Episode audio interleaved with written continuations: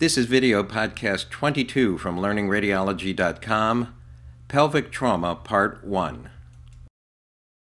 Hello, I'm William Herring from Albert Einstein Medical Center in Philadelphia.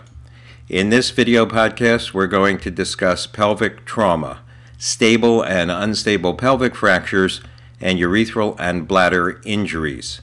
In the next video podcast, we're going to discuss fractures of the acetabulum and sports related fractures of the pelvis.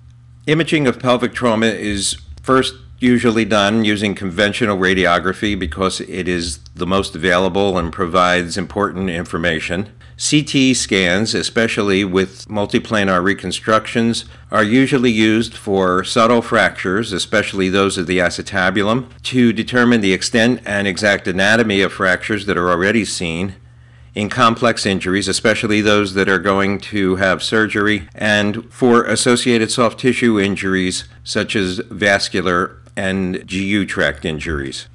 The pelvis consists of two arches or rings. The anterior arch is made up of the ischium and the pubic bone, the posterior arch made up of the sacrum and the ilium. It's important to remember that when there are ring structures, fractures to one part of the ring frequently result in fractures to another part of the ring. So that when there is a fracture identified in the anterior arch, there will frequently be another fracture of the anterior arch or a fracture of the posterior arch. Pelvic fractures can be divided into stable and unstable fractures. Stable fractures are those which involve a single break in the ring or are peripheral fractures. They comprise the majority of pelvic fractures, about two thirds. They're the result of moderate trauma, for example, falls. Unstable fractures are fractures of both the anterior and posterior arches. They comprise approximately 33% of pelvic fractures, and they're the result of severe trauma, for example, motor vehicle accidents. The stable fractures we're going to talk about are a solitary fracture of the ischial ramus, unilateral fractures to both rami, iliac wing fractures, also called Duverney fractures, and isolated sacral fractures. Solitary fractures of the ischial ramus are the most common of all pelvic fractures, occurring in about 40% of all pelvic fractures. They are also the most common stable fracture.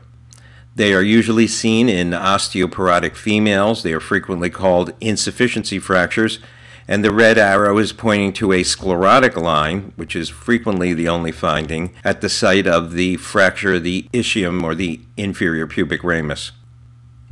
Unilateral fractures of both rami, if distracted, should alert you to the possible presence of other fractures of the pelvic ring. In this case, the red arrow is pointing to a fracture of the pubic bone and the white arrow to a fracture of the inferior pubic ramus. Iliac wing fractures are also called Duverney fractures. They are usually due to direct lateral compression of the pelvis, such as occurs in an intersection accident. Both the anterior and posterior arches remain intact in such fractures. They can lead to perforation of the bowel, which represents then an open fracture and is more prone to complications. The red arrows are pointing to the fracture of the iliac wing, to which the white arrow is pointing.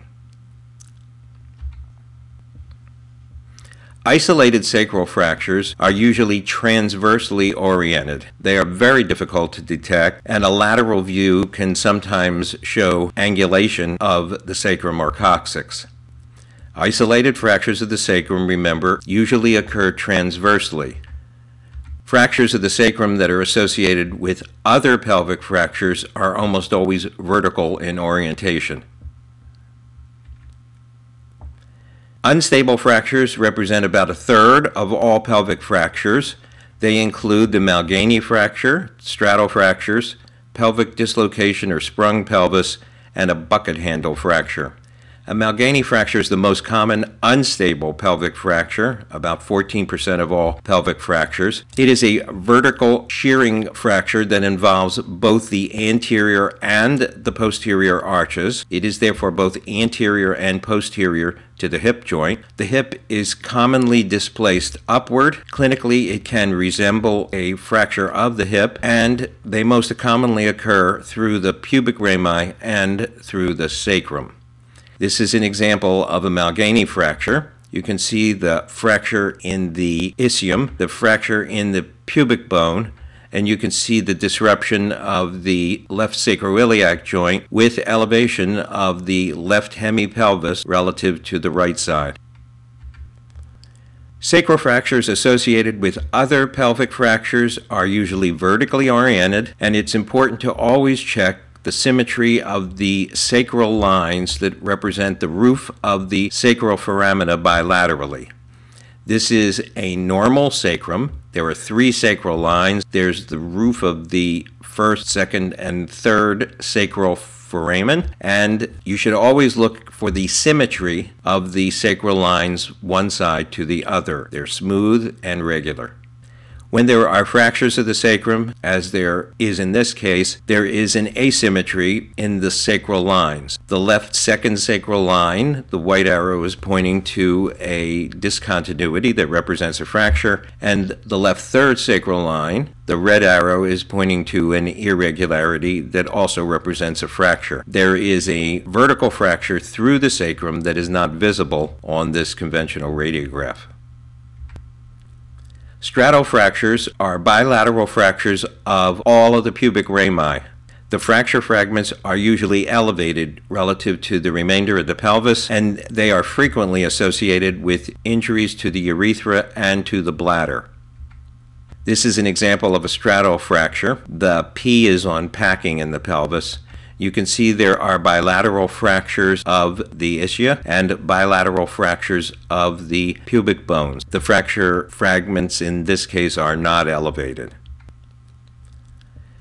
Pelvic dislocation is also known as a sprung pelvis. This represents severe trauma. Sprung pelvis is usually associated with injury to the GU tract. The normal size of the sacroiliac joint is usually from 1 to 4 millimeters. The normal size of the symphysis pubis is usually about 5 millimeters. In a sprung pelvis, these will both usually be increased in size. This is an example of a sprung pelvis you can see that there is marked widening of the symphysis pubis, the red arrow, and both sacroiliac joints, the yellow arrows, are widened. A bucket handle fracture is rare. It is a fracture of the anterior arch and the contralateral posterior arch. This is an example in which we see a fracture of the ischium on the right, a fracture of the pubic bone on the right, and we can also see disruption of the sacral lines on the left, which indicate a fracture through the sacrum. Urethral injuries usually involve the posterior urethra, the membranous, or the prostatic urethra. They should be suspected in straddle fractures or in pelvic dislocations, sprung pelvis.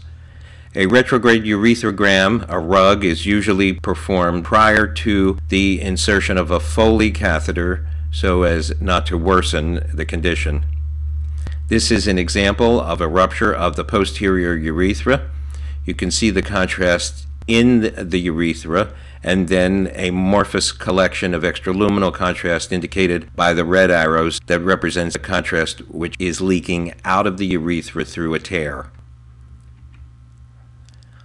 A ruptured bladder should be suspected when there is a straddle fracture or a sprung pelvis they are divided into extraperitoneal ruptures, which are more common than intraperitoneal ruptures, and a CT or a retrograde cystogram is usually necessary to demonstrate the rupture.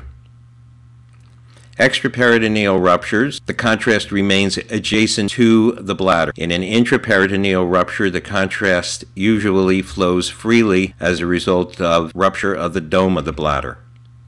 This is an example of an extraperitoneal bladder rupture. The B is on the bladder. There is contrast in the bladder. And you can see that there are fractures of both the superior pubic rami and both ischia. The red arrow is pointing to extraluminal contrast, which is adjacent to the bladder that represents the extraperitoneal bladder rupture. This is a CT scan of an extraperitoneal bladder rupture. The B is on the bladder. There is contrast in the bladder. There's also a Foley catheter just below the B. There is air in the bladder that was introduced when the Foley was first inserted, and the red arrows are pointing to contrast, which is extraluminal in location but surrounding the bladder, characteristic of an extraperitoneal rupture. This is a CT scan of an intraperitoneal bladder rupture. The B is on the bladder, and you can see the contrast indicated by the red arrows, which is now flowing freely through the peritoneal cavity and which is surrounding the loops of bowel in the peritoneum.